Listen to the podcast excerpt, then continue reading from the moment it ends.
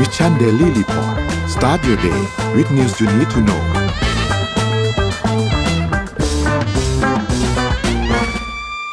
สวัสดีครับวันนี้ต้อนรับเข้าสู่ Mission Daily Report ประจำวันที่ 19 กันยายน 2566 นะครับ วันนี้คุณอยู่กับพวกเรา 2 คนตอน 7 โมงถึง 8 โมงเช้า สวัสดีพี่บิ๊กครับครับสวัสดีคุณผู้ชมครับกับสวัสดีเช้าวันอังคารนะครับเดี๋ยววันนี้เราอัปเดตข่าวสารกันให้ฟังนะครับว่ามีเรื่องอะไรเกิดขึ้นบ้างนะครับในช่วง 24 ชั่วโมงที่ผ่านมานะครับอะเดี๋ยวนนท์พาไปดูตัวเลขก่อนครับว่าเป็นยังไงครับ อัปเดตตัวเลขเริ่มต้นนะครับกันที่ตลาดหลักทรัพย์บ้านเรานะครับติดลบ 0.94%นะครับอยู่ที่ 1,527.57 นะครับถัดมาครับหุ้นต่างประเทศครับดาวโจนส์ครับอยู่ที่ 34,700 นะครับ NASDAQ ครับ 13,733 นะครับ NYSE อยู่ที่ 15,983 นะครับ ก็เขียวทั้ง 3 ตัวในกระดานนี้นะครับ ส่วนฟุตซี่100 ติดลบไป 0.76%นะครับ อยู่ที่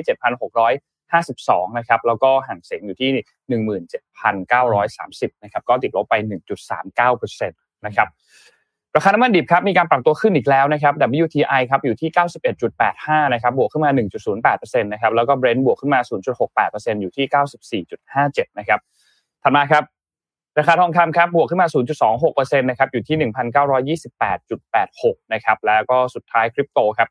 บิตคอยครับอยู่ที่ประมาณ 27,000นะครับขึ้นมาประมาณเกือบกับ3%นะครับอีเทเรียมอยู่ที่ประมาณ 1,600 กลางๆนะครับ Binance ครับ219 นะครับ Solana บวกขึ้นมา 5%นะครับอยู่ที่1 19.89 นะครับ แล้วก็ Bitkub Coin อยู่ที่ 1.10 บวกขึ้นมาประมาณเกือบเกือบ3%นะครับ ก็มีการขยับขึ้นมาพอสมควรเลยสำหรับคริปโตเคอเรนซีนะครับในช่วง 24 ชั่วโมงที่ผ่านมานะครับพี่บิ๊กพาไปดู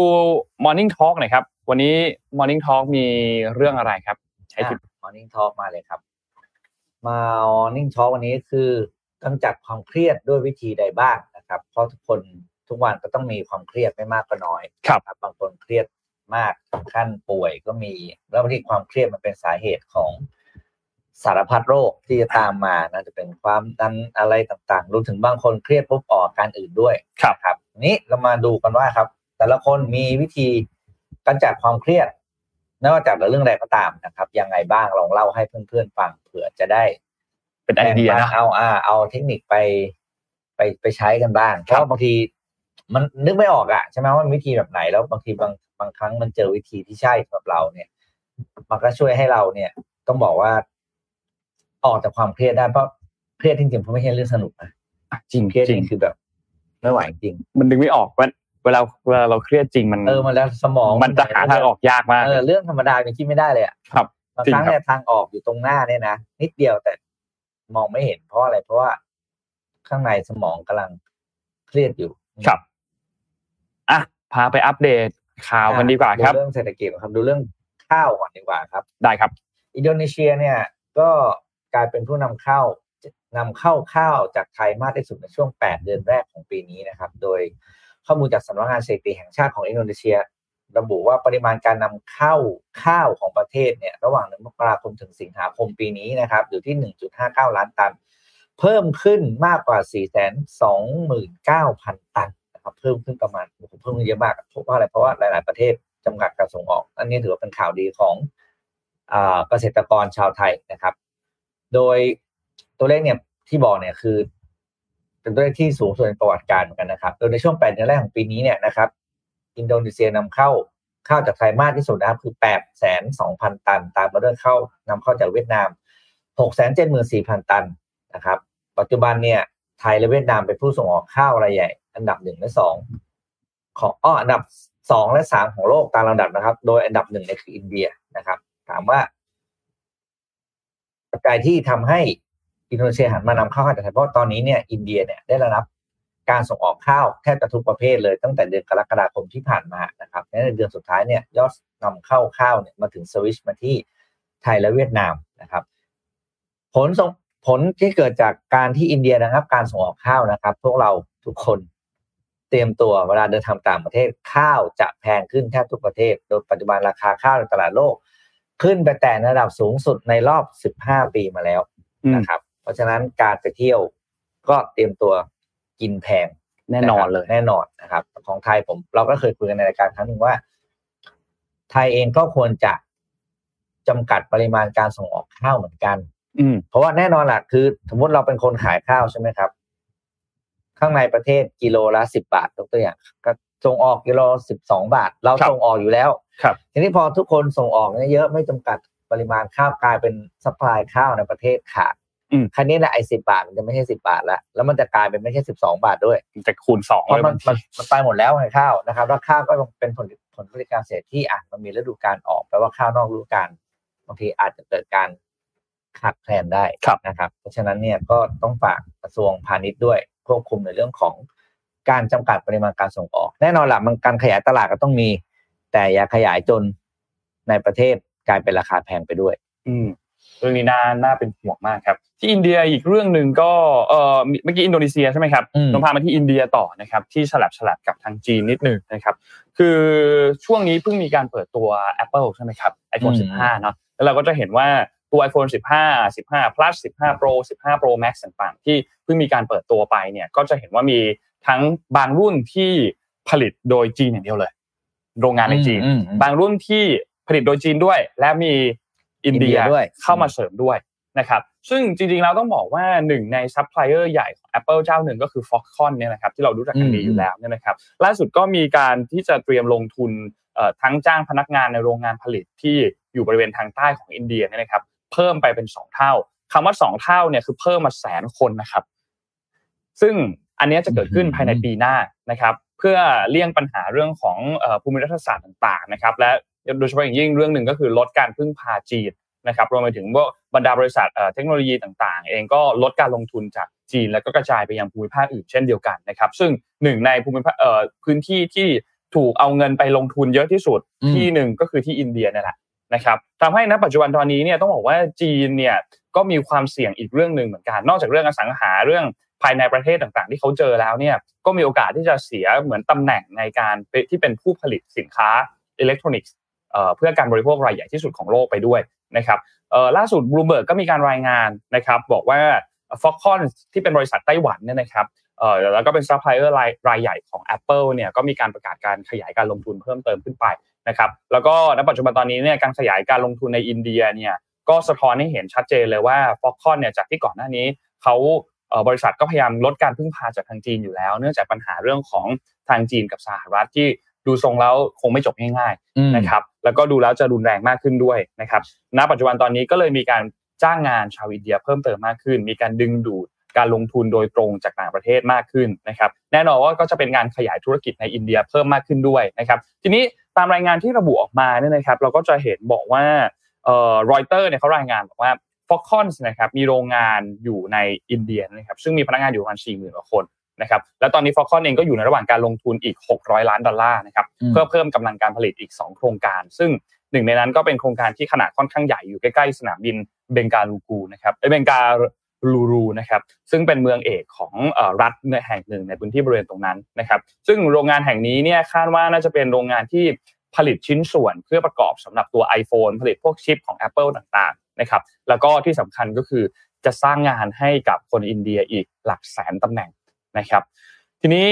เราก็จะเห็นว่านอกจาก Foxconn แล้วเนี่ยยังมีบริษัทที่เป็นบริษัท tech ทั้งหลายอีกมากมายเลยนะครับที่ล้วนถูกดึงดูด นะครับอืมให้เข้าไปลงทุนในอินเดียนะครับซึ่งไม่ว่าจะเป็น Dell เป็น HP นะครับก็เป็นซัพพลายเออร์ของ Apple เหมือนกันเนี่ยนะครับก็มีการยื่นขอรับการส่งเสริมผลิตชิ้นส่วนแล็ปท็อปในอินเดียผ่านพวกนโยบายการกระตุ้นเศรษฐกิจของนายกรัฐมนตรีที่มีมูลค่า 2,100 ล้านดอลลาร์สหรัฐนะครับซึ่งทำให้อันเนี้ยเป็นเรื่องหนึ่งที่ค่อนข้างน่าสนใจมาก คือในอินเดียเนี่ยถ้าอืมลงไปดูในดีเทลจริงๆเนี่ยนะครับจะเห็นว่าปริมาณสัดส่วนการผลิตที่เดิมทีเขาผลิตที่จีนแล้ว ค่อยๆ ขยับมาที่อินเดียเนี่ยมันค่อยๆ เพิ่มขึ้นนะครับในช่วงที่ผ่านมาเนี่ย Apple ก็เพิ่มสัดส่วนการผลิต iPhone ขึ้นประมาณ 7%ซึ่งหลายๆหละแทบแทบจะทั้ง 7%เนี่ยก็ไปเติบโตที่อินเดียซะเยอะอืมนะครับเพราะฉะนั้นอันเนี้ยนว่าน่าสนใจมากสำหรับที่อินเดียนะครับสำหรับเรื่องของการที่มีเม็ดเงินเนี่ยเข้ามาลงทุนในการสร้างโรงงานในการเอ่อเหมือนกับเป็นการย้ายฐานการผลิตเดิมที่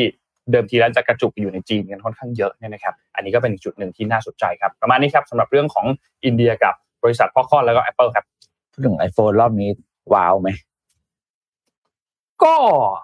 ก็ไม่รู้จะกว่าจะเห็นเพื่อนเราใช้ครับเอ้ยโนโนว่าโนว่าอันหนึ่งน่าสนใจพี่ปิ๊กอืมคือเอ่อไปฟังคุณอูสปินไนอืมเขาเขาพูดนะเขาเขาเขามานั่งรีวิวให้ฟังกับคุณซูชิงใช่ไหมหลังจากที่อืมเขาไปงานเปิดตัวที่ Apple ที่สหรัฐมาเนี่ย แล้วเขาก็เล่าให้ฟัง แล้วเขาก็พูดประเด็นหนึ่งที่นนท์รู้สึกว่าเออเอออันเนี้ยเห็นด้วยมคือก่อนหน้าเนี้ยเวลาเราเราเรากำลังจะมีการเปิดตัว Apple อะ เราจะเห็นข้อมูลมันหลุดออกมาก่อน เสมอเลยสไตเราจะเห็นข้อมูลหลุดสไตล์เช่น สีที่จะหลุดออกมา สายเสยอะไรไม่รู้แหละสายต้องมีต่างหลุดๆเปลี่ยนแน่พนออร์นต USB-C หรือแม้แต่ว่าตัวเครื่องจะเปลี่ยนเป็นอีกแบบหนึ่งไปใช้วัสดุไทเทเนียมแทนอะไรเงี้ยอืมเราเรามักจะเห็นข่าวลือที่มันหลุดออกมาก่อนเสมอเลยแต่ทีนี้พอ ถึงเวลาเปิดตัวจริงเนี่ย บ้างมันก็จะตรงเป๊ะอืมบ้างมันก็จะแบบว่ามีอะไรที่เซอร์ไพรส์ขึ้นมาอีกหนึ่งเรื่องที่แบบว่าอืมข่าวลือก่อนอันนี้ไม่มีหลุดมา แต่ด้วยความที่รอบนี้อะมันเหมือนกับเหมือนกันไปหมดเลย กับที่ข่าวลืสอคริที่ปหลุดต์อปอระกเมิมานสคริปต์อืมมันเหมือนข่าวลือที่หลุดออกมาหมดไปเลย มันก็เลยทำให้รู้สึกว่าแบบ ไม่ได้ว่าเซอร์ไพรส์สักเท่าไหร่อ๋อทั้งทั้งๆที่จริง ๆ แล้วมันก็เป็นเรื่องใหม่ที่เขาทำนะอืแต่ว่าไม่ได้เซอร์ไพรส์สักเท่าไหร่เพราะว่ามันหลุดออกมาอะไรเงี้ยด้วยไม่ว่าจะด้วยวิธีไหนก็ตาม ซึ่งก็นั่นแหละมันก็อาจจะเป็น ตั้งใจปล่อยหลุดเองไหมหรืออมอืมไม่ได้ตั้งใจปล่อยหลุดแล้วมันหลุดออกมาจริงๆโนว่าไอ้พวกสัญญาที่จะต้องเซ็นพวก disclosure ทั้งหลายอะอืมมันต้องแบบแพงมากอะแพงมาก มันต้องเป็นแบบมหาศาลเลยอะอืมถึงจะแบบว่า เออ จะปิดความลับอันนี้ได้เพราะฉะนั้นก็เลยมองในมุมนึงก็เลยทำให้เห็นเลยว่ามันแบบสำคัญมากๆนะเกี่ยวกับเรื่องของ disclosure อะไรพวกเนี้ย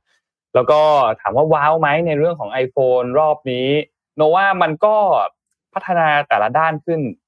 ระดับทีละเล็กหนึ่งน้อยอืมประมาณหนึ่ง อาจจะชัดหน่อยก็อาจจะเป็นเรื่องของพอร์ต USB-C อ่าเพราะไม่ไม่ไม่ได้หรอกเพราะว่าโดนฟ้องใน EU ไงอ่าใช่ โดนกดดันมาแต่เขาก็ยังกักอยู่นะ iPhone รุ่นรุ่นรุ่นรุ่นเบสโมเดลที่เป็น iPhone 15 ก็จะได้แบบ 2.0 ซึ่งความเร็วในการถ่ายข้อมูลมันก็จะก็จะช้ากว่าน้อยนิดหน่อยอ่าเพราะบังคับให้ไปใช้อ่า Apple รุ่น Cloud โปรอ่าใช่ส่วนรุ่นโปรอะก็จะเป็นก็แบจะดีหน่อยบ3.0 คือเร็วสุดอ่าเร็วกว่าเร็วสุดอย่างเงี้ยแล้วก็ก็มีความแบบกักไว้นิดหน่อยแต่อันนี้ก็อาจจะเข้าใจได้ในระดับหนึ่งก็เป็นเรื่องราคาเรื่องอะไร เพราะว่า เหมือน Apple ไม่ได้ปรับราคาขึ้นจาก iPhone 14อ่าตอนที่เขาเปิดตัว 14 มากับเปิดตัวอืม15 มาราคาเท่ากันมันเท่ากันทั้งทั้งที่แบบว่ามีอันอัปเกรดนู่นนี่โดยเฉพาะอย่างยิ่งอีกอันหนึ่งก็คือเรื่องของการเปลี่ยนวัสดุในรุ่นโปรที่เปลี่ยนจากอ่าตัวเป็นตัวไทเทเนียมแทนเนี่ยนะครับที่ก่อนหน้านี้ใช้อยู่ใน Apple Watch Ultra อย่างเดียวอันนี้ก็มาใช้ใน iPhone รุ่นโปรอืมก็น่าติดตามครับเดี๋ยวคอยดูว่าเพื่อนเราคนไหนจะเป็นผู้บุกเบิกการใช้ก่อน ใช่ รู้สึกแต่ว่า ที่ไทยน่าจะเข้าวันศุกร์นะพี่สุกร์นี้ใช่ไหมศุกร์นี้นะน่าจะวางหน้าร้านนะศุกร์นี้น่าจะมีวางเพราะว่าหลายคนก็เห็นแคปรูปอะไรจองไปจองแล้วมาจองมาแล้วอะไรเงี้ยอ่าแล้วเห็นแล้วก็ชื่นใจด้วยครับ ซึ่ง iPhone เนี่ยเป็นสิ่งที่น่าสนใจมากอันนี้นอกเรื่องข่าวหน่อยคือแบบก็จะมีบทวิเคราะห์ใช่ไหมการใช้ iPhone ใหม่ทุกครั้ง อืมว่าจะคุ้มกว่าการใช้สามสี่ปีแล้วเปลี่ยนเปลี่ยนหรือเปล่าทีนึงอะไรเงี้ยเออก็จะมีบทวิเคราะห์หลายอย่างนะครับ อันนี้ก็แล้วแต่คือ คือเขาก็ถูกในมุมของคนที่เขาวิเคราะห์นั่นแหละเอออันนี้อันนี้ต้อง ต้องต้องระวังเพราะอย่างสุดท้ายมันจะกลับมาที่สภาพคล่องของตัวเราเองนะครับ ต่อให้การขาย iPhone รุ่นปีที่แล้วราคาจะไม่ตกมากมากแต่ถ้าคุณจะต้องไปเสียเงินส่วนต่างจะเป็นค่าเปลี่ยนตีเท่าอะหมื่นสองห้าอะไรเงี้ยนะเรื่องนี้ต้องมันไปก็เอฟัฟเฟกต์อยู่ดี ต้องไปฟังพี่แม็กกับพี่แม็ก Rabbit Tail อืมพี่แม็กเคยพูดเรื่องนี้อยู่โอ้โหเคยเขาเคยพูดเรื่องนี้อยู่อ่านุ่นจำไม่ได้แล้วว่าแบบเข้าว่าตอเส้นนเลือดตอนตอนตอนได้จได้บแบบว่าควรจะเปลี่ยนทุกปีหรือว่าสามสี่ปีเปลี่ยนทีอะไรเงี้อืยมแต่พี่แม็กเคยแบบว่า เล่าเรื่องนี้ให้ฟังอยู่ก็เป็นพี่แม็กก็เป็นกิ๊กกิ๊กมากๆคนหนึ่งอะไระทาง Apple เข้าเลือดเข้าเข้าเส้นเป็นกิ๊กจริง ๆ คนนี้ก็จะมีแก๊งเขาที่เข้าแก๊ง Rabbit Tail เนี่ยจะเข้า แล้วก็เอ่อใครนะคุณโอ้หลายหลายคนเลยหลายโอ้คนเยอะลเยอะหลายคนเยอะเลยเป็นคนอะย้ายไปดูตัวเลขดัชนีอินดิเคเตอร์หลายๆตัวที่จีนนะครับ จากนิเคเอเชียมีบทความออกมาเมื่อต้นสัปดาห์ชื่อว่า China in Charts นะครับ Missing Economic Bloom Points to Slowing Post-COVID Growth นะครับ ก็คือเป็นตัวเลขวัดว่า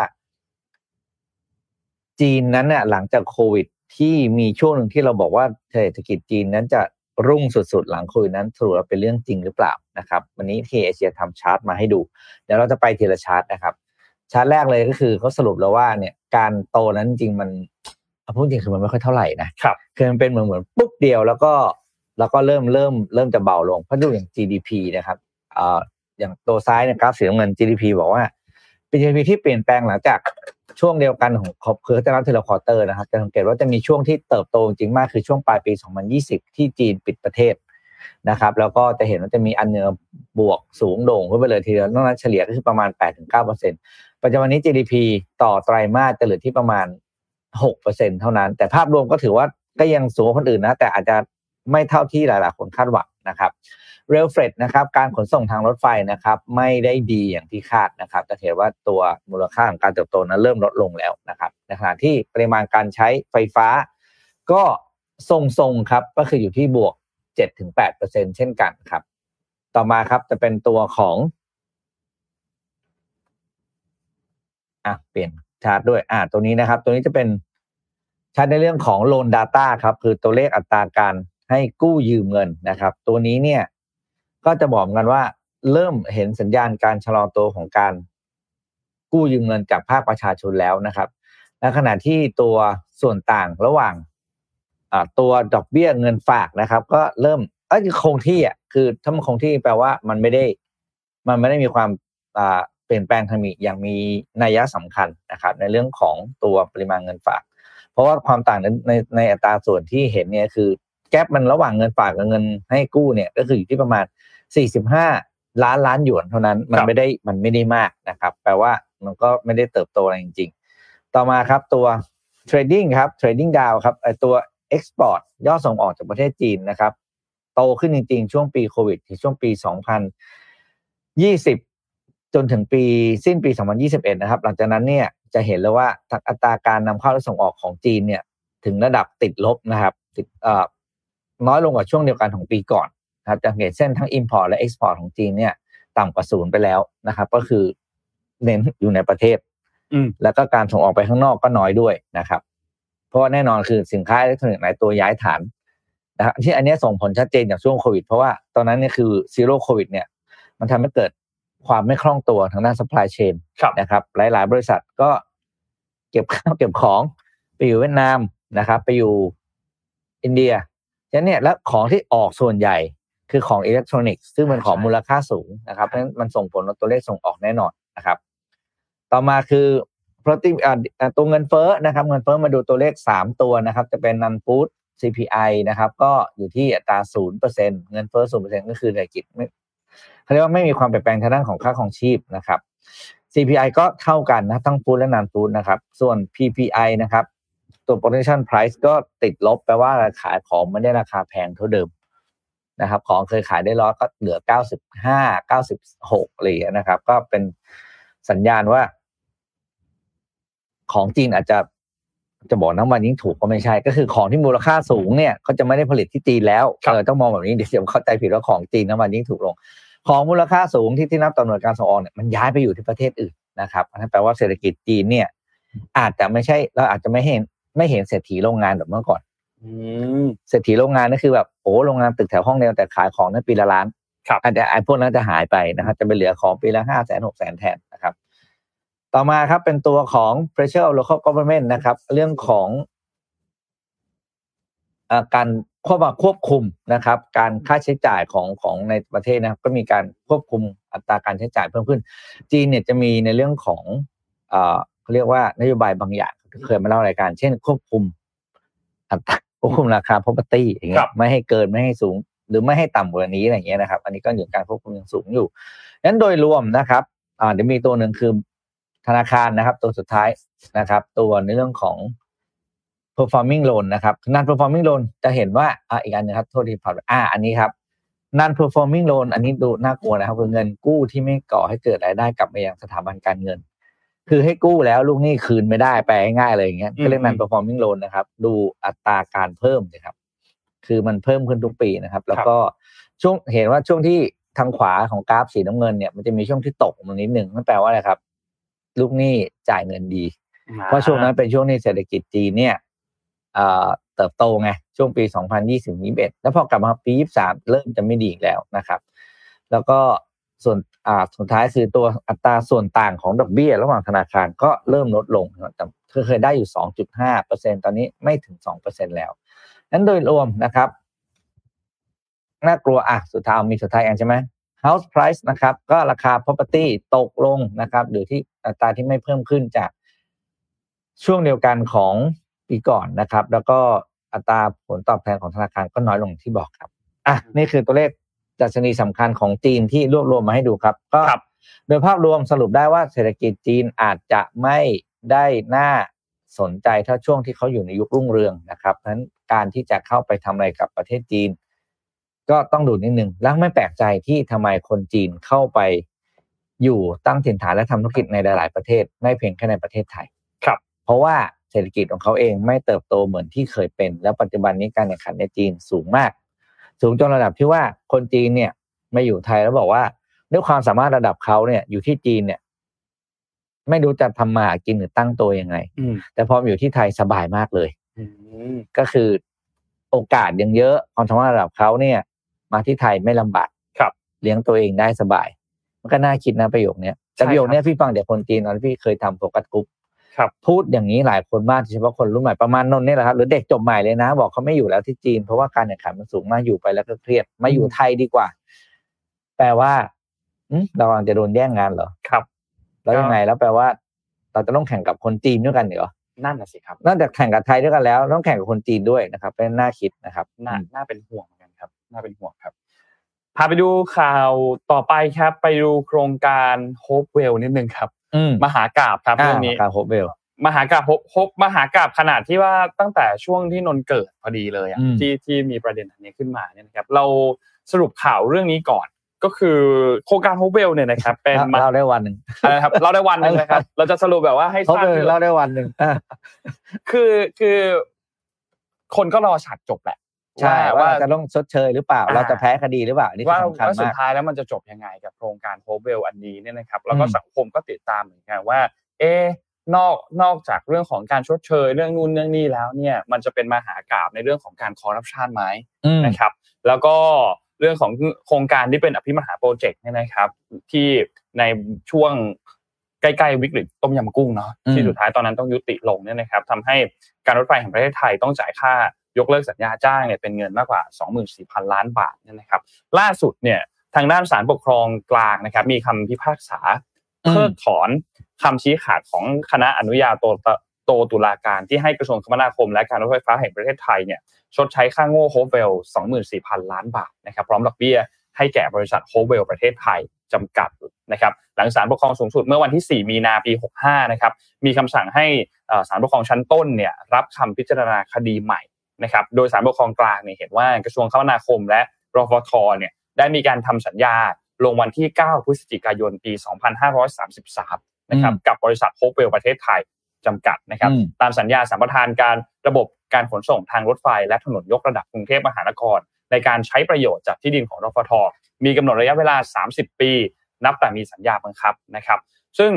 ตัวสัญญาเนี่ยต้องบอกว่าถ้าเรื่องนี้ย้อนความกันจริงๆเนี่ยต้องเล่าดีเทลกันนิดนึงคือเรื่องแนวคิดการก่อสร้างโครงการเริ่มต้นเนี่ยนะครับในปี 2532เนี่ยนะครับกระทรวงคมนาคมเนี่ยก็มีการไปชวนให้กับเอกชน ให้เข้ามาร่วมลงทุนก่อสร้างทางรถไฟยกระดับนะครับในอืมเดือนตุลาคมปีนั้นนะครับอืมปรากฏว่ามีผู้ยื่นเอกสารข้อเสนอเนี่ยรายเดียวเท่านั้น ก็คือบริษัท Hopewell Holding ฮ่องกงนะครับอืมซึ่งเป็นสัญญาก่อสร้างรถไฟยกระดับเอ่อ ระยะทางรวมทั้งหมดเนี่ยคือ 63.3 กิโลเมตรนะครับทีนี้บริษัท Hopewell ประเทศไทย ในฐานะที่เป็นคู่สัญญาฝั่งเอกชนเนี่ยนะครับก็มีการรับสัมปทานในการประกอบกิจการเดินรถไฟทางยกระดับ ระบบขนส่งทางถนนยกระดับ แล้วก็เก็บค่าผ่านทาง และสิทธิ์ในการใช้ประโยชน์ของที่ดินของรฟทเนี่ยนะครับรวมทั้งหมดคือ 630 ไร่ มูลค่าของโครงการในช่วงเวลาตอนนั้นเนี่ยคือ 80,000 ล้านบาทนะครับอืมอายุสัมปทานอย่างที่บอกคือ 30 ปีนะครับ กำหนดการก่อสร้างใน 5 ช่วงของเส้นทางก็จะไปสิ้นสุดในปี 2542 ซึ่งใช้เวลาทั้งหมดเนี่ย8ปี แต่ปรากฏว่า การก่อสร้างเนี่ยช้ามาก เจอปัญหาเยอะมากในช่วงเวลาตอนนั้นนะครับ จนเรื่องของมีมีการรัฐประหารปี 34 นะครับ แล้วก็มีการเข้ามาตรวจสอบสัญญาสัมปทาน ตอนนั้นเป็นยุคของรัฐบาลคุณอานันต์ปัญญารชุนนะครับ แล้วก็มีการประกาศล้มโครงการมานะครับ ต่อมารัฐบาลของออนายกชวนหลีกภัย พยายามที่จะผลักดันโครงการต่อแต่สุดท้ายก็ยกเลิกสัมปทานอย่างเป็นทางการในปี 2541 นะครับทำให้ทางโฮปเวลประเทศไทยเนี่ยนะครับ ก็เลยมีการฟ้องเรียกร้องค่าเสียหายในการยกเลิกสัญญา แล้วก็เป็นคดียืดเยื้อมาอย่างที่อืมเราทุกท่านเห็นเนี่ยนะครับ จนล่าสุดเมื่อวานนี้วันที่ 18 กันยายนก็สุดท้ายศาลปกครองกลางมีคำพิพากษาเพิกถอนอย่างที่ทุกท่านฟังไปเมื่อกี้นี้แหละนะครับ ก็เป็นอันสิ้นสุดมหากาพย์ ที่เราเรียกกันว่าค่าโง่โฮปเวลเนาะ33ปีนะครับ ก็เรียบร้อยไปปิดฉากไปตรงเราเราจ่ายเรามีจ่ายบ้างใช่ไหมเรามีแพ้ไปอะไรปะรู้สึกว่าจ่ยก่อนหน้านี้จะมีประเด็นไปรอบหนึ่งแต่ว่าล่าสุดที่อย่างทุกท่านเห็นเนี่ยก็คือนั่นแหละครับ ชนะคดีนะครับเรื่องของอะไรพวกอะไรต่างๆ เนี่ย เราก็พูดง่ายๆคือไม่ไม่ต้องไม่ต้องเสียค่าโง่ครับนั่นแหละไม่เสียค่าโง่แต่อ่าอย่างน้อยก็เสียค่าก่อสร้างไปแล้ว อ่าใช่ใช่ในใช่ไหมช่วงเวลาตอนนั้นใช่ครับถูกครับ เพราะว่าเสาโฮปเบลเนี่ยก็เคยมีความพยายามจำได้ว่าจะเอาเสาเนี่ยมาสร้างเป็นรถไฟ ด้วยนะ แล้วครับสุดท้ายเนี่ยก็ไม่ใช้หรืออะไรไม่รู้คือมันแบบโอ้โหมันมหากรรมจริงๆ มันเป็นเอมอหากรรมจริง ๆ อืมมันเป็นอีกหนึ่งตัวอย่างเลยที่เห็นว่าระบบราชการไทยทำงานไม่ได้เรื่องจริงอืมแล้วก็ไม่ได้สนใจอะไรเลยว่า มันจะเกิดความเสียหายอะไรยังไงใด ๆ บ้าง ครับ แล้วเราเห็นนี้ โอ้นับไม่ถ้วนจริงๆนะครับ เมื่อวานนี้คุณพีรพันธ์สายวิรัตวิภาคที่เป็นรัฐมนตรีว่าการกระทรวงพลังงานเนี่ยก็ก็มีการโพสต์ข้อความอืมบอกว่าก็ยินดีกับคนไทยที่เราชนะคดีโฮปเวลล์นะครับหลังจากที่ศาลปกครองที่บอกมีการเพิกถอนคำชี้ขาดของคณะอนุญาโตตโตตุลาการเนี่ยนะครับอืมก็เอายินดีกับคนไทยนี่เป็นเรื่องน่ายินดีเหรอเราไม่มีรถไฟใช้อะเรียบร้อย เรื่องที่น่ายินดีจริง ๆ คือคุณวางแผนจะสร้างและคุณสร้างมันใช้งานได้ดี ครับ ไม่ใช่เรื่องนี้แล้วก็เห็นเสาโด่มาอยู่สามสิบปี ไม่ได้ใช้ไม่ใช่เรื่องน่ายินดีนะครับ อันนี้ขอความขอความขอขอให้ทำความเข้าใจให้ถูกต้อง เรื่องที่น่ายินดีคือวางแผนจะสร้าง สร้างแล้วได้ใช้งานและใช้งานได้สมความตั้งใจที่จะสร้างอืมอืมนะครับถูกไม่ใช่ว่ามาเถียงกันแล้วสุดท้ายโอ้เราชนะเราไม่ต้องจ่ายตังค์แล้วนี่คือน่ายินดี โอ้โห ถ้าวิธีคิดแบบนี้เนี่ยนั่นแหละคเหรับมือนกับ โอ้แต่ละแต่ละจะอันมองในอะไรมุมนะหนึงอะอันแก้นี้ปัญหาเอาความยากจนของครูด้วยการล้างจานอย่างเงี้ยครับ อันนี้ครัก็บแบบ คือคือเราเราต้องอยู่อะไรกับแบบนี้ไปอีกแบบไหนเนี่ยอะฟังแล้วเครียดเลยมาดูเจ็ดโมงครึ่งดีกว่าครับอ๋อมีเจ็ดโมงครึ่งครับวันนี้เรียบร้อยแล้วครับ วิธีการแก้ความเครียดนะครับ เราเป็น ten stress buster นะครับ ก็คือการเอาความเครียดออกไปจากจิตใจแบบไวๆนะครับอะไปดูกันมีสิบวิธีนะครับ อย่างแรกเลยก็คือ be active ครับ ก็คือ เวลาเครียดนะครับ อย่า อย่าอยู่เฉย อย่านิ่ง อย่าเก็บตัวอยู่ในห้องนะครับ แต่ว่าออกไปใช้ร่างกายไปออกกำลังกายไปอะไรอย่างเงี้ยนะครับ เพื่อเวลามันมีมันมีการเคลื่อนไหวของร่างกายเนี่ย มันจะมีสารบางอย่างออกมาทำให้เรารู้สึกว่าผ่อนคลายขึ้นนะครับ เพราะฉะนั้นใครเครียดออกไปเดินเล่น คือเขาไม่แอคทีฟนะไม่ต้องแบบโอ้โหเล่นกำลังเล่นกีฬาหรือออกกำลังหนักก็ได้นะแค่ไปเดินไป อย่างเงี้ยก็ช่วยได้แล้วครับนะครับ ข้อสองครับ อันที่สองก็คือ take control หนึ่งในสิ่งที่น่ากลัวที่สุดของการกำจัดความเครียดมีเรามักจะคิดว่าเรื่องที่เรากำลังเครียดเนี่ยเป็นเรื่องที่เราจัดการไม่ได้ เราต้องรับสภาพเราต้องอะไรแบบนี้นะครับเพราะฉะนั้นทางแก้ก็คือ สิ่งที่เขาแนะนำก็คือ take control ครับ take control คืออะไรหนึ่งก็คือเปลี่ยนมุมมองของเราที่จากที่บอกเราต้องรับสภาพกับความเครียดนี้คือ ให้เริ่มต้นคิดว่าเราสามารถแล้วเราเป็นผู้ควบคุมปัญหาตรงนี้อืมคือถ้าเราเชื่อว่าเราจะจัดการมันได้นะ คือปัญหามันยังอยู่นะ ไม่ใช่ไม่อยู่ แต่ว่าเราต้องเชื่อก่อนว่าเฮ้ยเรื่องเนี้ย เรา in control กับมันครับนะนะครับ แล้วทุกอย่างจะค่อยๆดีขึ้นนะครับ ข้อต่อมาครับ connect with people อันนี้เหมือนกันคืออย่าเก็บตัวนะ คือคนเครียดเนี่ยชอบเก็บตัวแล้วก็งุ่นง่านหงุดหงิดไม่งุ่นง่านเขาเรียกงุนงิดอยู่คนเดียวในหัวอ่าใช่เออนะ เอาไปเจอคนครับ ไปคุยไปคือ ไม่ต้องคุยเรื่องที่คุณเครียดก็ได้นะ ไปเจอคุยก็ไปคุยถับไปเหระเลื่อยเปื่อย ให้สมองมันได้คลายไอ้คลื่นแห่งความเครียดที่อยู่ในในหัวลงบ้างนะครับ แล้วก็พอสมองเราผ่อนคลายเนี่ย เราจะเริ่มมองหาทางออกในการจัดการกับปัญหา หรือเรื่องที่เรากำลังเครียดได้ดีขึ้นนะครับ แล้วถึงรวมถึงว่าถ้าเครียดมากการไปพบ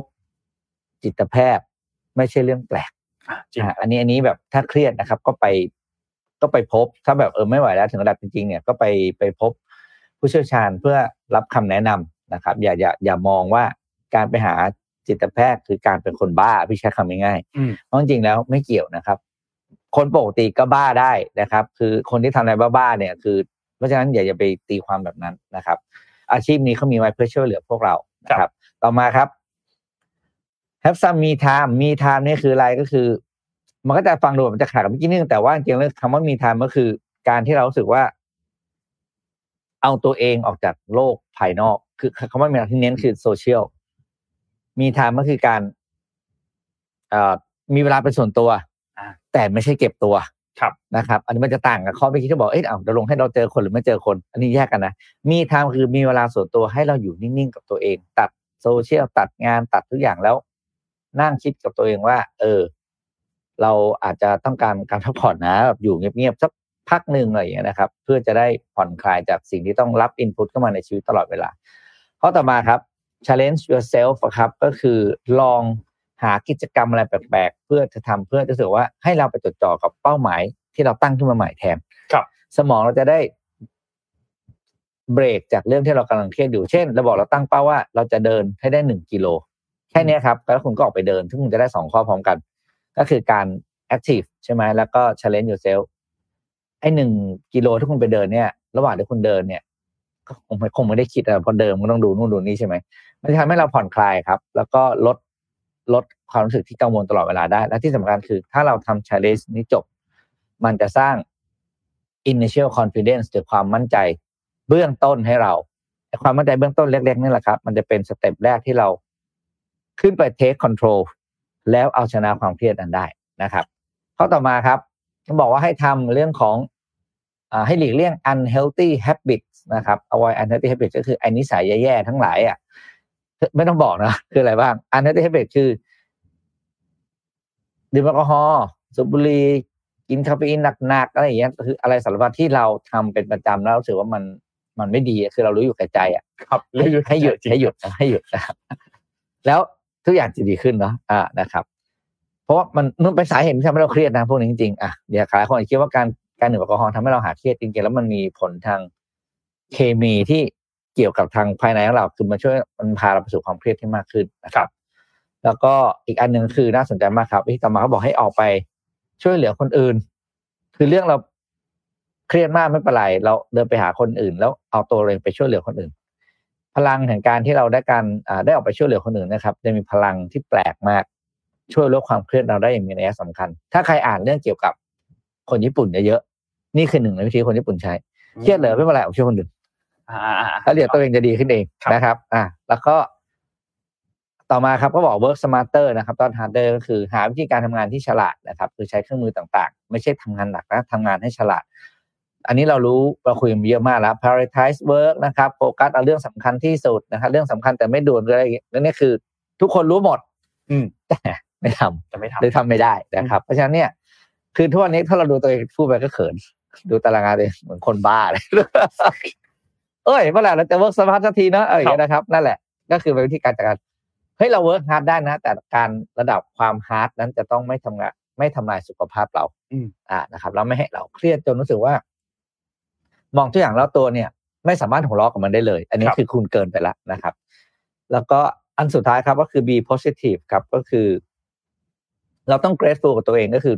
ขอบคุณมองทุกมองมองทุกอย่างมีโอกาสดีขึ้นเสมอนะครับ วิธีการง่ายๆนะครับ คือก่อนนอน หรือระหว่างนั้นที่กำลังเครียดมากๆเนี่ยนะครับ ให้เอาปากกากับกระดาษขึ้นมา เขียนสามคำนะครับสามคำอะไรบ้างหนึ่งนะครับ what went well เราเพิ่งผ่านเรื่องอะไรดีๆมาบ้างหนึ่งเรื่องนะครับ เรื่องอะไรที่เราต้องการจะ grateful รู้สึกขอบคุณใช่ไหมครับ แล้วเรื่องสุดท้ายก็คือว่าวันนี้เราอยากจะเขาเรียกว่าไงนะครับ จบวันแบบไหนอืมเขียนแบบนี้ครับ ทุกวันวันทุกวันที่เรารู้สึกเครียดนะครับ เราคงไม่บอกว่าวันนี้เราจะจบลงด้วยการนอนไปกับความเครียดแล้วแต่ว่านอนหลับฝันดีถอยก็เขียนอย่างนี้ใช่ไหมเขียนแบบนี้เข้าไปนี่แหละครับ นี่แหละครับ เป็นสิบ stress buster นะครับ จากเว็บไซต์ nhs.uk นะครับ ซึ่งหมอจริงคือเขาเป็นสถาบันในเรื่องของอาการดูแลเรื่องจิตเวชนะครับ ก็ไปพี่ก็ไปตอดมาแล้วฝากโค้ดไว้ด้วยนะครับ The the greatest weapon against stress is our ability to choose one thought over another ก็คือ อาวุธที่สำคัญที่สุดในการเอาชนะความเครียดก็คือการใช้ความคิดของเราว่าเราสามารถอยู่เหนือและเอาชนะมันได้อืมนะครับ นี่ก็เป็นเจ็ดโมงครึ่งวันนี้นะครับ ไม่อยากบอกว่าทำไปตอนอ่านข่าวไปก็ทำไปนะครับรับผมเอานี่ใจแหละครับเจ็ดโมงครึ่งตามสไตล์ Mission to the Moon นะครับไอ้ Mission Daily Report เอาใจช่วยครับเอาใจช่วยครับอ่าลองหยิบอันนี้ยกไปทุกคนที่กำลังใช้เครียดอันนะครับสองอันครับเผื่ออืมว่ามันจะ work ครับ ลองหยิบอันที่เรายังไม่เคยทำไปอะเวลาอืมเราเครียดเดี๋ยวลองดูรายังไม่เผื่อคยจะได้ทำเทคนิควิธีใหม่อะก็ลองดูครับๆอืมขอพาไปที่ข่าวเอ่อผู้ว่ากับนายกนิดนึงนะครับอ่าเพราะว่าครับเมื่อวานนี้เนี่ยมีการพบกัน นะครับสำหรับคุณชาติชาติสิทธิพันธ์แล้วก็คุณเศรษฐาทวีสินนะครับเอ่อผู้ว่ากทมและนายกรัฐมนตรีนะครับอืมที่ทำเนียบรัฐบาลนะครับ ซึ่งต้องบอกว่าจริงๆ ก็เป็นการพบกันไม่ใช่ครั้งแรกเป็นครั้งที่สองแล้วนะครับหมายถึงว่าพบกันเป็นครั้งที่สองในแบบทางการนะอืมเบื้องหลังเขาคงเคยเคยเจอกันแล้วแหละเขาคงรู้จักกันแหละนะครับ ทีนี้เอ่อในเรื่องของที่เอ่อคุณชาติชาติเข้ามาพบในรอบนี้เนี่ยนะครับหลักๆ เป็นปัญหาของกรุงเทพมหานครเล่าให้ฟังคร่าวๆแบบนี้ครับคือกรุงเทพมหานครเนี่ยปกครองแบบเป็นการปกครองพิเศษ ละซึ่งก็ต้องมีการอาศัยความร่วมมือในการทำงานกับหลาย ๆ ส่วนใช่ไหมครับ ซึ่งก็มีการขอเขาเรียกว่าขอให้นายรัฐมนตรีเนี่ยมีการช่วยเหลือกรุณาตรงนี้ที่ทำให้งานในเรื่องของการบริหารเนี่ยจะดีขึ้น ยกตัวอย่างเช่น เรื่องของการจราจร เรื่องของรถไฟฟ้า การทำพิเศษในประเทศไทย การไฟฟ้านครหลวงหรือว่างานด้านตำรวจจราจรต่าง ๆ ที่ต้องบอกว่าเดิมทีกรทมสามารถไปขอความร่วมมือได้ แต่ว่าไม่สามารถที่จะสั่งการได้ นะครับซึ่งถ้าหากว่าทุกคนมีจุดมุ่งหมายเดียวกัน มีการสั่งการที่ชัดเจน ปัญหาหลายอย่างที่มีอยู่ก็น่าจะช่วยเหลือบรรเทาได้เยอะไม่ใช่แค่เรื่องนี้ แต่ยังรวมถึงเรื่องของปัญหาเศรษฐกิจการท่องเที่ยวด้วยนะครับหรืออย่างประเด็นในเรื่องของการท่องเที่ยวที่รัฐบาลขับเคลื่อนเป็นหนึ่งใน 16 นโยบายนะครับการท่องเที่ยวเองก็เป็นหนึ่งในหัวใจหลัก ซึ่งภาคการท่องเที่ยวเองก็อยู่ที่กรุงเทพมหานครด้วยเช่นเดียวกันนะครับนักท่องเที่ยวจะมาลงที่กรุงเทพแล้วค่อยกระจายการเดินทางออกไป เราจะทำอย่างไรให้เกิดความมั่นใจนะครับผมก็ได้มีการพูดคุยกับ หารือกับทางท่านทูตทางสถานทูตต่างๆ ก็จะสื่อสารว่าเรื่องที่นักท่องเที่ยวบ่นกันมากที่สุดเนี่ยก็คือเรื่องของการเดินทางนะครับ ไม่ว่าจะเป็นเรื่องของปัญหาแท็กซี่ผีตุกตุกผี ไม่ใช่มันมีผีนะครับหมายถึงว่าเรื่องราคาเรื่องอะไรอย่างเงี้ยนะครับ แล้วก็ไม่อยู่ในกฎเกณฑ์ รถที่รีดไถหลอกลวงนักท่องเที่ยวต่างๆนะครับ ซึ่งเรื่องนี้เนี่ยกทมเนี่ยไปจับโดยตรงไม่ได้ เพราะว่าอยู่นอกเหนือขอบเขตอำนาจของกทมนะครับ แต่ถ้านำปัญหามาร่วมมือกันทุกภาคส่วน ทั้งตำรวจการท่องเที่ยว การกำจัดไกด์ผีแท็กซี่ผีตุกๆ ที่โกงราคาต่างๆ เนี่ยภาพก็จะดีขึ้นในแง่ของความร่วมมือกัน ซึ่งไม่ใช่เรื่องยากและไม่ต้องเอ่อไม่ไม่ต้องใช้การลงทุนไม่ต้องใช้เงิน นะครับแต่อาศัยนโยบายที่ชัดเจนมากขึ้นนะครับส่วนนโยบายของนายรัฐมนตรีจะเน้นทั้งระยะสั้นระยะยาว ซึ่งระยะยาวก็คือเรื่องของการเปลี่ยนแปลงโครงสร้างนะครับ แต่ว่าถ้าจะหวังในเรื่องของระยะยาวอย่างเดียวเนี่ยก็ต้องหาวิธีการแก้ไขปัญหาปัจจุบันด้วย ซึ่งสิ่งไหนไม่ต้องลงทุนมาก ไม่ต้องใช้เงินมาก ไม่ต้องเปลี่ยนโครงการการสร้าง ไม่ต้องเปลี่ยนโครงสร้างต่างๆ ไม่ต้องเสียเวลา ส่วนสิ่งไหนต้องรอแก้กฎหมายรัฐสภาก็ให้เดินหน้าควบคู่กันไปนะครับ ซึ่งอันนี้ก็เป็นประเด็นที่ มีการถูกพูดถึงเมื่อวานนี้นะครับ คือต้องบอกว่าทั้งทั้งสองคนเนี่ยก็รู้จักกันมานานนานมากอยู่แล้วเนี่ยนะครับ แล้วก็ต้องบอกว่าทางด้านของคุณชาชาติเองก็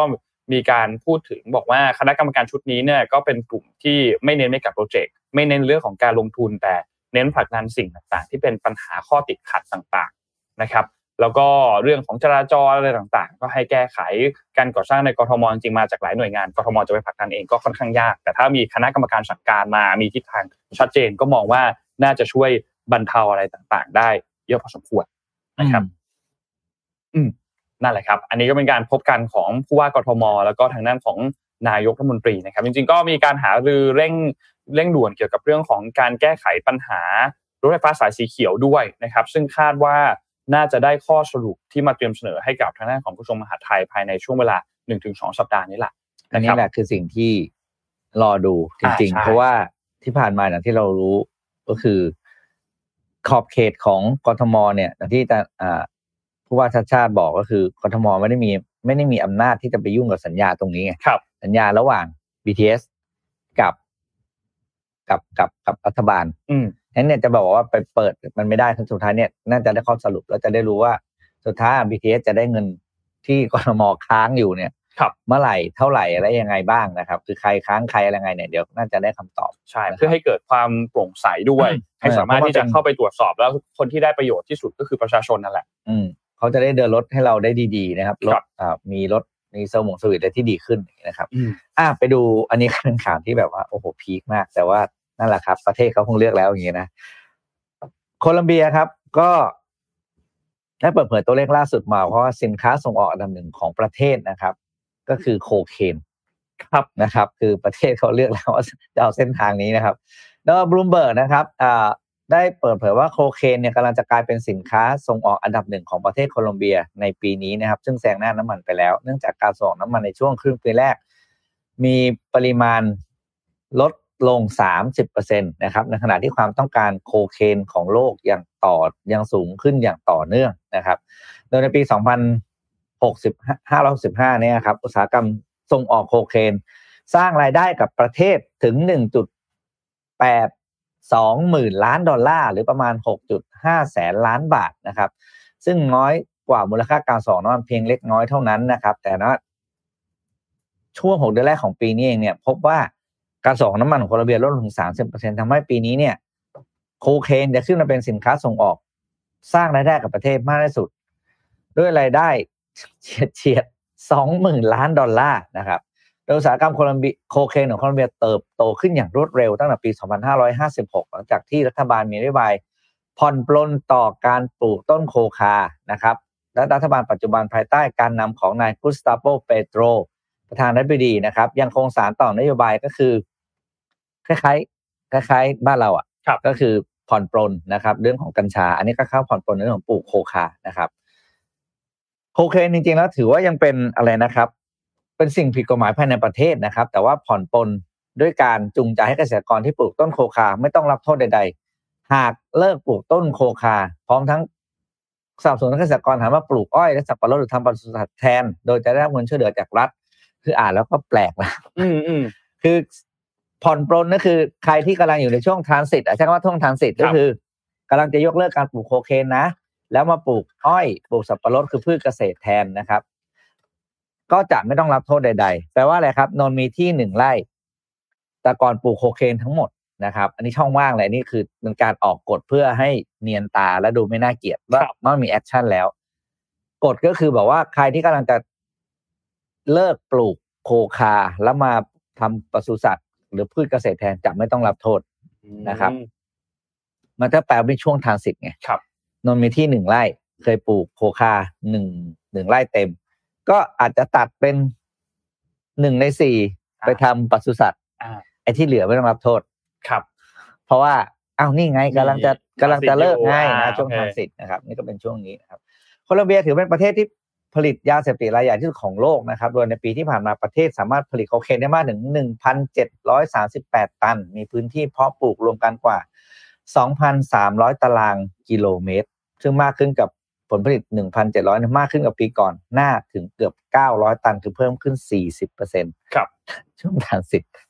อืมนะครับ อันนี้ก็เป็นสิ่งที่น่าสนใจนะครับก็อันจริงๆคือมันน่ากลัวจริงๆ คือมันใช่อ่านไปแล้วขำไปเนี่ยคือขำแบบทั้งน้ำตานะ เพครัราะบว่าสุดท้ายมันจะเป็นสิ่งที่ ทำลายทำลายมวลมนุษยชาติของเรานะครับพูดพูดถึงเรื่องยาเสพติดช่วงนี้ดูหนังดูซีรีส์ Breaking Bad อีกรอบหนึ่งอยู่อืมก็อืมแต่ว่าอันนั้นมันเป็นยาเม็ดแอมเฟตามีนก็เป็นยาไอซ์นะครับก็เป็นอีกอีกอีกยาเสพติดอีกประเภทหนึ่งแต่ว่าสนุกจริงๆเรื่องนี้อืมเรื่องเรื่องเรื่อง Breaking Bad สนุกจริงๆก็กำลังวนมาดูรอบที่สองหลังจากอืมที่ดูรอบแรกไปช่วงสมัยเรียนนะครับอะพาไปดูต่อครับพาไปที่สหรัฐนิดนึงครับสหรัฐเนี่ยมีสองเรื่องเรื่องแรกก็คือเรื่องของเอ่อ การประชุมของเฟดนะครับที่จะเกิดขึ้นในวันที่ 19-20 ก็คือวันนี้กับวันพรุ่งนี้นะครับการประชุมของเอ่อ FOMC นะครับเพื่อดูทิศทางในเรื่องของเงินเฟ้อตลาดแรงงานต่างๆเนี่ยนะครับ ก็ตลาดก็มีการออกมาคาดการณ์เรื่องนี้นะครับเรื่องของการประชุมคณะกรรมการกำกับนโยบายทางการเงินของธนาคารกลางสหรัฐนะครับ ก็หลายๆสำนักหลาย ๆ นักวิเคราะห์ก็ เทน้ำหนักไปที่เรื่องของการตรึงอัตราดอกเบี้ยไว้เท่าเดิมนะครับก็คือไม่มีการเปลี่ยนแปลงนะครับโดยจะตรึงไว้เนี่ยก็อยู่ที่ระดับเดิมคือ 5.25 ถึง 5.50%นะครับซึ่งอันนี้ก็ต้องบอกว่าเหตุผลหนึ่งก็มาจากข้อมูลทางเศรษฐกิจของสหรัฐเนี่ยนะครับแม้ว่าตัวเลขเงินเฟ้อเนี่ยมันจะเติบโตในอัตราที่ชะลอตัวลง แต่ว่าราคาพลังงานที่มีการขยับตัวเพิ่มขึ้นนะครับบวกกับเรื่องของการขยายตัวอย่างแข็งแกร่งของเศรษฐกิจสหรัฐนะครับก็ทำให้ มีความเป็นไปได้ที่อัตราเงินเฟ้อของสหรัฐเนี่ยจะกลับมาขยับเพิ่มเติมขึ้นอีกครั้งหนึ่งนะครับอย่างล่าสุดเนี่ยในเดือนสิงหาคมเนี่ยนะครับก็ขยับเพิ่มขึ้น 3.7%นะครับจากปีก่อน แล้วก็ดัชนีราคาผู้บริโภคหรือว่า CPI เนี่ยนะครับก็เพิ่มขึ้น 0.6%จากเดือนกรกฎาคมนะครับซึ่งก็เพิ่มขึ้นมาเดือนต่อเดือนนี่คือ 0.2%นะครับแต่ถ้าหากว่าเป็นอัตราเงินเฟ้อพื้นฐานที่ไม่รวมในเรื่องของราคาอาหารราคาพลังงานนะครับก็ยังคงชะลอตัวลงมาอย่างต่อเนื่องนะครับเพราะฉะนั้นเงินเฟ้อที่เราเห็นในช่วงที่ผ่านมาตอนนี้ก็หลักๆ จะไปเน้นในเรื่องของราคาอาหารกับในเรื่องของราคาพลังงานซะเยอะนะครับส่วนออยอดการค้าปลีกเนี่ยนะครับ ก็มีการเพิ่มขึ้นอย่างรวดเร็วในเดือนสิงหาคมนะครับ จากเดือนกรกฎาคมก็เติบโตขึ้นมาติดต่อกัน 5 เดือนติดต่อกันแล้วนะครับ โดยการเพิ่มขึ้นส่วนใหญ่เนี่ยก็เกิดจากการ ใช้จ่ายสำหรับเรื่องของราคาน้ำมันที่ปรับสูงขึ้นนะครับจากการลดการผลิตของซาอุดิอาระเบียและรัสเซียนะครับแล้วก็ดีมานที่แข็งแกร่งในช่วงนี้นะครับก็ทำให้ล่าสุดก็อย่างที่ทุกท่านเห็นเนี่ยเลยครับนักวิเคราะห์ก็เลยคาดการณ์ว่าในเดือนกันยายนนี้แหละเฟดยังคงอัตราดอกเบี้ยไว้เท่าเดิมอยู่ แต่ยังคงไม่สามารถหาข้อสรุปได้ว่าในช่วงที่เหลือของปี คือการประชุมอื่น ๆ ของปีนี้เนี่ยนะครับจะมีการปรับขึ้นอัตราดอกเบี้ยในช่วงการประชุมครั้งอื่น ๆ หรือเปล่า นะครับแล้วก็นอกจากนี้โกลแมนแสกเองก็ยังประเมินด้วยว่าเฟดจะปรับเพิ่มประมาณการการเติบโตของเศรษฐกิจสหรัฐในปีนี้ปี 2023 เนี่ยนะครับจากเดิมคือ 1%ก็เพิ่มขึ้นเป็น 2.1%นะครับเพราะฉะนั้นก็ในช่วง 2 วันนี้ก็ติดตามกันครับว่าการประชุมของเฟดการประชุมของ FOMC ในรอบนี้เนี่ยนะครับจะเป็นอย่างไรบ้างนะครับไม่ว่าจะเป็นเรื่องของแนวโน้มดอกเบี้ยนะครับเฟดดอทพลอตต่างๆนะครับที่ อันนี้ก็เป็นประเด็นหลัก ๆ ที่น่าจะต้องติดตามกันมากที่สุดเนี่ยนะครับ ก็รอดูครับ ช่วงนี้ถ้าเราดูตัวเลขอีกอันหนึ่งเนี่ยนะครับ ก็จะเป็นเรื่องของทิศทางดอกเบี้ยนโยบายนะครับในระยะข้างหน้าก็ถ้าดูข้อมูลเศรษฐกิจดูเงินเฟ้อที่ออกมาแล้วเนี่ยนะครับค่าเงินบาทของไทยเองก็ยังคงมีแนวโน้มที่เผชิญกับในเรื่องของความผันผวนอยู่พอสมควรนะครับ ถ้าเฟดเดินหน้าปรับขึ้นดอกเบี้ยไปมากกว่านี้ หรือว่าคงดอกเบี้ยไว้นานกว่าที่คาดการไว้เนี่ยครับ ค่าเงินบาทก็อาจจะ เจอแรงกดดันจากการแข่งค่าของเงินดอลลาร์เหมือนกันนะครับทีนี้อีกเรื่องหนึ่งที่เกี่ยวข้องกับสหรัฐเหมือนกันเนี่ยนะครับก็เป็นเรื่องของนายรัฐมนตรีบ้านเราเนี่ยแหละนะครับที่เตรียมที่จะมีเดินทางไปพร้อมคณะนะครับเพื่อบินไปร่วมการประชุม UNGA 78นะครับที่สหรัฐในวันที่ 18เออที่ที่บินไปแล้วด้วยแหละ18 ถึง 24เนี่ยนะครับกันยายนนี้เนี่ยนะครับก็ต้องบอกว่าโฆษกประจำสำนักรัฐมนตรีเนี่ยนะครับก็มีการเปิดเผยว่า คุณเศรษฐาทวีสินเนี่ยนะครับนายรัฐมนตรีแล้วก็รัฐมนตรีว่าการกระทรวงการคลังเนี่ยนะครับและคณะเนี่ยได้มีการออกเดินทางไปร่วมสมัชชาสหประชาชาติสมัยสามัญครั้งที่ 78 นะครับที่นครนิวยอร์กสหรัฐอเมริกานะครับที่จะมีการจัดในวันที่ 18 ถึง 24 กันยายนนะครับก็มีการเดินทางไปร่วมกับคุณปานปรีย์นะครับที่เป็นรองนายกรัฐมนตรีนะครับรัฐมนตรีว่าการกระทรวงการต่างประเทศนะครับแล้วก็คุณศรัณย์ เจริญสุวรรณที่เป็นปลัดการ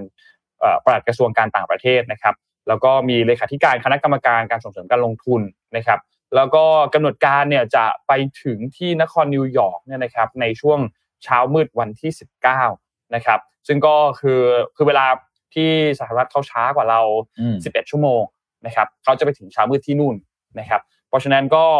ถ้าเดินทางไปถึงเรียบร้อยแล้วเนี่ยก็จะเริ่มภารกิจทันทีนะครับ ก็จะมีการประชุมครับ ไม่ว่าจะเป็นการประชุม SDG Summit นะครับที่ว่าด้วยเรื่องของการพัฒนาที่ยั่งยืนนะครับ แล้วก็มีอีกหลายเรื่องพอสมควรนะครับมีการร่วมงานเลี้ยงรับรองต่างๆนะครับแล้วก็การประชุมในครั้งนี้ก็เป็นครั้งที่ 78เนาะอย่างที่บอกนะครับ คนก็มีการพูดถึงกันต่อเหมือนกันว่าเอ๊ะภารกิจในการเยือนสหรัฐในครั้งนี้เนี่ยน่าสนใจ เพราะว่านอกจากเรื่องของการประชุมแล้วเนี่ยอีกหนึ่งอันเจนดาที่สำคัญมากๆ BBC ใช้คำว่าเป็นการทูตเซลแมนชอบคำนี้มาก การทูตเซลแมนอธิบายแบบตรงตัวเลยครับ คือการทูตที่ เหมือนไปดึงการลงทุนเม็ดเงินต่างๆ ให้เข้ามาลงทุนที่ประเทศไทยนะครับ โดยนายรัฐมนตรีครั้งนี้เนี่ยใช้โอกาสในการเดินทางไปเยือนที่สหรัฐในครั้งนี้ เพื่อที่จะเชื้อเชิญนักลงทุนเนี่ยเข้ามาในประเทศด้วยนะครับ ไม่ว่าจะเป็น Google Microsoft แล้วก็ Tesla นะครับซึ่งมีการกำหนดเข้าหารือกับ ไม่ว่าจะเป็นระดับ CEO คือเป็นเบอร์หนึ่งของบริษัท หรืออาจจะเป็นเบอร์สองนะครับของแต่ละบริษัทนะครับเพื่อที่จะมีการพูดถึงบอกเล่าว่าประเทศไทยดียังไงเหนือกว่าประเทศคู่แข่งที่จะเข้าไปลงทุนยังไง เพื่อให้เขาเนี่ย เข้ามาลงทุนนะครับและที่บอกว่าถ้ากฎหมายไม่ได้เขียนไว้ก็ทำให้ได้ให้เอื้อการลงทุนเพื่อให้เข้าให้นักลงทุนเข้ามาสามารถที่จะทำงานได้ กระตุ้นการลงทุนการจ้างงานต่างๆนะครับ ให้มีรายได้มากขึ้นเกิดขึ้นกับในประเทศนะครับ เพราะฉะนั้นอันนี้เป็นอันหนึ่งที่น่าสนใจ คุณจักรพงศ์ที่เป็นรัฐมนตรีช่วยต่างประเทศเนี่ยนะครับ ก็มีการให้สัมภาษณ์สื่อนะครับ แล้วก็บอกว่าพร้อมที่เป็นเซลแมนให้กับประเทศไทยนะครับ ในคราวนี้ก็เดินทางร่วมไปกับคณะกับคุณเศรษฐาด้วยนะครับแล้วก็รองนายกรัฐมนตรีรัฐมนตรีกระทรวงการต่างประเทศด้วยนะครับ ก็น่าสนใจครับว่าในรอบนี้เนี่ยนะครับจะเป็นอย่างไรนะครับในการเดินทางไปเยือน จะสามารถดึงดูดเม็ดเงินการลงทุนเข้ามาได้มากน้อยแค่ไหนนะครับ อันนี้น่าติดตามเหมือนกันนะครับ แล้วก็คณะทำงานที่เดินทางไปด้วยเนี่ยนะครับ นอกจากที่นนพูดถึงชื่อมาเมื่อกี้แล้วเนี่ยนายก รองนายกปลัดเลขาธิการต่างๆ ก็มีคณะทำงานและเจ้าหน้าที่อีก 50 คนที่เดินทางไปด้วยในครั้งนี้คนรวมๆแล้ว50คน50คนนะครับคณะทำงานและเจ้าหน้าที่นะครับ คนก็เลยไปเปรียบเทียบกับอีกอันนึงครับด้านมันเป็นจังหวะพอดีกัน ก็คือ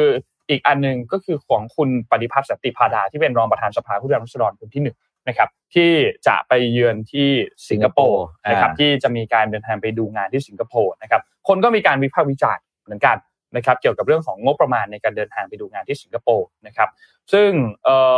เดินทางไปรวมทั้งหมดเนี่ยคือ 12 คนนะครับงบประมาณเดินทางเนี่ยอยู่ที่1นึ่งล้านสามแสนเจ็ดหมื่นเก้าพันสองร้อยห้าสิบบาทนะครับในช่วงระหว่างวันที่ 21 ถึง 24 กันยายนว่าเหมาะสมไหมทางด้านคุณปฏิพัฒน์ก็บอกว่าพร้อมให้ตรวจสอบอยู่แล้วนะครับเพราะว่าตามนโยบายของสภาก็คือโปร่งใสมีประสิทธิภาพ และเป็นของประชาชนนะครับ แล้วก็บอกว่าจริงๆ แล้วรอบนี้การไปดูงานที่สิงคโปร์เนี่ยเป็นการต่อยอดจากคณะกรรมการการขับเคลื่อนรัฐสภารัฐสภาโปร่งใส แล้วก็ว่าให้พิจารณาเหมือนเริ่มต้นพิจารณาว่าในทวีปเอเชียเนี่ยมีสภาไหนบ้าง ที่มีประสิทธิภาพสูง ก็พบว่ามีสองที่ก็คือที่ไต้หวันกับที่สิงคโปร์นะครับ แต่เนื่องจากนโยบายของจีนเดียวนะครับ แล้วก็กระทรวงการต่างประเทศทำให้เราไม่สามารถที่จะเดินทางไปที่ไต้หวันได้สุดท้ายก็เลยเอ่อ destination ก็เลยเป็นที่สิงคโปร์นะครับซึ่งเป็นเอ่อประเทศที่มีสภาแตกต่างจากไทยนะครับมีสมาชิกน้อยกว่า แต่ว่าใช้เทคโนโลยีที่สูงกว่า เราก็จะไปเรียนรู้ว่าจะทำงานอย่างไรให้ทำให้ได้แบบเขาให้มีประสิทธิภาพแบบเขานะครับซึ่งโจทย์ของการไปดูงานในครั้งนี้นะครับก็ 2 โจทย์อันแรกก็คือเรื่องของ smart parliament นะครับและโจทย์ที่ 2 ก็คือเรื่องของการจัดการปัญหาหมอกควันนะครับเนื่องจากว่า 10 ปีที่ผ่านมาสิงคโปร์ประสบปัญหานี้มากกว่าไทยมากแต่ว่าใช้เวลา 10 ปี สามารถลดค่าฝุ่นได้ด้วยมาตรการหลาย ๆ อย่างนะครับเพราะฉะนั้นก็อันนี้ก็เป็นอันหนึ่งที่น่าสนใจ เพราะว่าในเดือนพฤศจิกายนคุณปฏิพัฒน์จะเดินทางไปที่สภาลมหายใจเชียงใหม่นะครับจึงคิดว่าควรที่ไปดูต้นแบบจากที่สิงคโปร์ก่อน เพื่อที่จะได้เอามาปรับใช้ต่าง ๆ นะครับ โดยนอกจากนี้ก็จะไปพบกับคนไทยเป็นแคมป์แรงงานในสิงคโปร์แรงงานไทยในสิงคโปร์แล้วก็กลุ่มตัวแทนนักศึกษาที่ NUS ด้วยก็คือ National University University of Singapore นะครับเพื่อดูในเรื่องของอัตราจ้างงานต่างนะครับส่วนในเรื่องของประเด็นโรงแรมเนี่ยนะครับ ก็จริงๆเราต้องบอกว่าทั้งโรงแรมทั้งเรื่องของสายการบินเรื่องของอะไรต่างๆเนี่ยนะครับคุณปฏิพัฒน์ให้สัมภาษณ์บอกว่าอันนี้น่าสนใจพี่ปิ๊กการนอนโรงแรมเนี่ยงบให้งบสูงสุดเนี่ยคือหนึ่งหมื่นสองพันบาท คุณปฏิพัฒน์บอกว่าไม่ต้องเอาหนึ่งหนึ่งหมื่นสองพันบาท ดูราคาที่ต่ำกว่านั้น เช่นเอาแค่เจ็ดพันบาทแปดพันบาทก็พอ เจ้าหน้าที่ก็ไปทำการบ้านมาได้โรงแรมที่เหมาะสมแล้ว อย่างไรก็ตามเอกสารการเบิกเป็นการเบิกแบบเต็มที่ตามสิทธิ์ที่บรรจุไว้ในระเบียบของกระทรวงการคลังนะครับ เพราะฉะนั้นก็จะมีเงื่อนไขอยู่พูดง่ายคือ ต้องพูดคุยให้มันแบบเหมือนกับเป็นไปตามระเบียบตามระเบียบนั่นแหละนะครับแต่ก็เข้าใจได้ไหมระเบียบคือระเบียบเหมือนเอกชนนะครับ เอกชนก็หลังโควิด ก็ปรับระเบียบกันเยอะมากเลย อย่างเช่น การเดินทางไปประชุมต่างประเทศ ก่อนโควิดจะบินกันว่อนเลยเห็นไหมบินกันง่ายมากหลังโควิดนี้เป็นออนไลน์หมด นี่คือการเปลี่ยนระเบียบไงครับ ประเด็นคือแล้วทำไมของเราไม่เปลี่ยน อ่าใช่ เออ อย่างการการการเดินทางจากค่าที่พักเนี่ยคือหนึ่งหมื่นสองพันบาทใช่ไหมครับครับ คุณก็เปลี่ยนเดี๋ยวให้มันเหลือหกพันเปลี่ยนได้นี่ อืมเขาก็จะได้นอนหกพันก็จะได้ไม่ผิดระเบียบไง ประเด็นคือไม่เปลี่ยนอ่า เอกชนเขาก็เปลี่ยนทุกคนแหละครับ คืออะไรที่งบการเดินทางอะไรเขาก็ตัดหมด เพราะว่ามันเป็นเรื่องค่าใช้จ่าย แต่อย่างเงี้ยพูดหนึ่งเราเห็นเจตนาลมเลยว่าทำได้แต่ไม่ทำอืมเอ้าทำไมเขาไม่มีใครบังคับนะคุณบิน low cost ไปได้ไหมคุณก็ไปประชุมอะอ่าใช่ คือเรื่องนี้เรื่อง low cost เนี่ยคุณปดิพัทธ์ก็ถามนะเขาบอกว่าต อนที่ผมยังไม่ทราบระเบียบเหล่านี้เนี่ยก็เรียกเจ้าหน้าที่มา แล้วบอกว่าเดินทางบินด้วยสายการบิน low cost ได้ไหมเจ้าหน้าที่ก็ไปทำการบ้านมา แล้วพอกลับมาก็ปรากฏว่าไม่ได้ เพราะว่ามันมีระเบียบกระทรวงการคลังเนี่ยล็อกไว้ว่าคนที่เป็นรัฐมนตรีเป็นผบเหล่าทัพเป็นประธานวุฒิสภาประธานรัฐสภาต่างๆ จะต้องได้รับการดูแลเดินทางโดยสายการบินประจำชาติ และเป็นการเบิกแบบสูงสุดคือแม็กซิมัม นะครับคือตั้งเรื่องไว้ก่อน เจ้าหน้าที่ก็ไม่รู้ว่าจะใช้จริงเนี่ยใช้เป็นเท่าไหร่ก็เลยออกนโยบายว่าต้องการให้ใช้ให้ถูกที่สุดเพราะว่าสัมภาระไม่ได้เยอะอะไรเดินทางมาแค่สิงคโปร์นะครับก็อันนี้ก็เป็นเรื่องหนึ่งแล้วก็เมื่อกี้เป็นเรื่องของโรงแรมที่เราพูดถึงกันเมื่อกี้นะครับ ก็น่าจะคิดว่าเป็นอีกประเด็นอันหนึ่งที่ถูกพูดถึงขึ้นมา แล้วก็เอ่อนว่ามีการตรวจสอบที่ดีถ้ามีการตรวจสอบยิ่งดีโปร่งใสยิ่งดีนะครับ ตรวจสอบได้เลยพวกใบเสร็จค่าใช้จ่ายนู่นนี่ต่างๆนี่นะครับ พอเดินทางกลับมาก็มาสรุปให้รู้ว่า ไอ้ที่เดินทางมาเนี่ย ได้อะไรกลับมาบ้าง ใช้เงินไปกับอะไรบ้าง ถ้าถ้าต้องการให้เป็นแบบเขาเรียกว่ารัฐสภาโปร่งใสจริงๆอะไรอย่างเงี้ยนะโอ้ดูเลยมากหรอกสภาบอกแล้ว อยู่ที่คนครับผมสภามีคุณเป็น smart parliament นะอุปกรณ์อะไรสารพัดทุกอย่างทันสมัย แต่ถ้าคนไม่เข้าประชุม ก็เท่านั้นแหละครับ ก็เท่านั้น เข้าไปแล้วก็ไปหลับเห็นไหมเข้าไปแล้วก็ไม่ออกเสียง อย่างเงี้ย อย่างเงี้ย ก็ทำไปเท่านั้นอะตามนั้นครับ ตามนั้นโอ้อะดู Morning Talk กันดีกว่าเดี๋ยวมา Morning Talk ครับเรื่องความเครียด อะเอา Morning Talk ขึ้นมาครับกำจัดความเครียดด้วยวิธีการใดกันบ้างอ่า มาดูซิว่าคุณผู้ชมเขียนอะไรกันมาบ้างเดี๋ยวทีมทีมงานเอาคอมเมนต์ขึ้นทางขวาด้วยได้ไหมครับพอดีอันข้างล่างมันบังนิดนึงอ่า พยายามหางานอดิเรกทำนั่งนิ่งหลับตาสักสามถึงห้านาที บางทีสามารถทำสมาธิได้ ถ้าไม่ได้ก็คิดว่าพักสายตา อะก็ดีนะครับ ก็คือ อันเนี้ยก็คือมีไทม์อืมนะครับ ก็คืออะไรไม่รู้แหละ ก็อยู่กับตัวเองก่อน แล้วก็ตัดตัวเองออกจากโลกภายนอกสักพักหนึ่งนะครับ อะต่อมาครับ มีอะไรบ้าง ของนุ่นทำไง ของนนท์เนี่ย เอาจริงๆเวลาเครียดยากเหมือนกันนะพี่อืมพอเวลาแบบจังหวะถ้ามันเป็นเรื่องเครียดจริงๆอะแล้วเรามีงานอันอื่นที่กำลังต้องทำอยู่นะตรงนั้นด้วยอะอืมแล้วมีเรื่องเครียดเรื่องที่สองเข้ามาอะไรเงี้ย โอ้บางทีสมาธิเสียเลยอะอืมสิ่งที่นนท์ทำอย่างแรกคือ วางทั้งหมดเลยอืมเดินก่อนออกไปเดินเล่นก่อนให้ขยับตัวขยับตัวให้ได้เยอะๆที่สุดก่อนเพื่อที่อย่างน้อย โอเค ไปตั้งสตินิดนึงก่อนว่าอืมอ่าโอเค เราจะเคลียร์เรื่องไหนก่อนเรื่องไหนที่ด่วนสุดส่งผลกระทบอืมเอาใกล้เราที่สุดในอีกห้านาทีสิบนาที ครึ่งชั่วโมงเนี้ย อันเรื่องเนี้ยถ้าไม่แก้เรื่องเนี้ย มีปัญหาแย่แน่ละมีปัญหาละ ก็จะแก้เรื่องนั้นก่อน แล้วค่อยค่อยค่อยเคลียร์ไปทีละขยัก แต่ปัญหาคือมันต้องตั้งสติให้ได้ ถ้าตั้งสติไม่ได้นี่เหนื่อยครับไม่พี่ใช่เอามาทุกอย่างมากองลงกันแล้วก็เอาหนักก็ไม่ใหญ่เลยทีนี้เหนื่อยเลยถ้าเป็นอย่างนั้น อะคลายเครียดด้วยการออกไปวิ่งหาอะไรอร่อยอร่อยกิน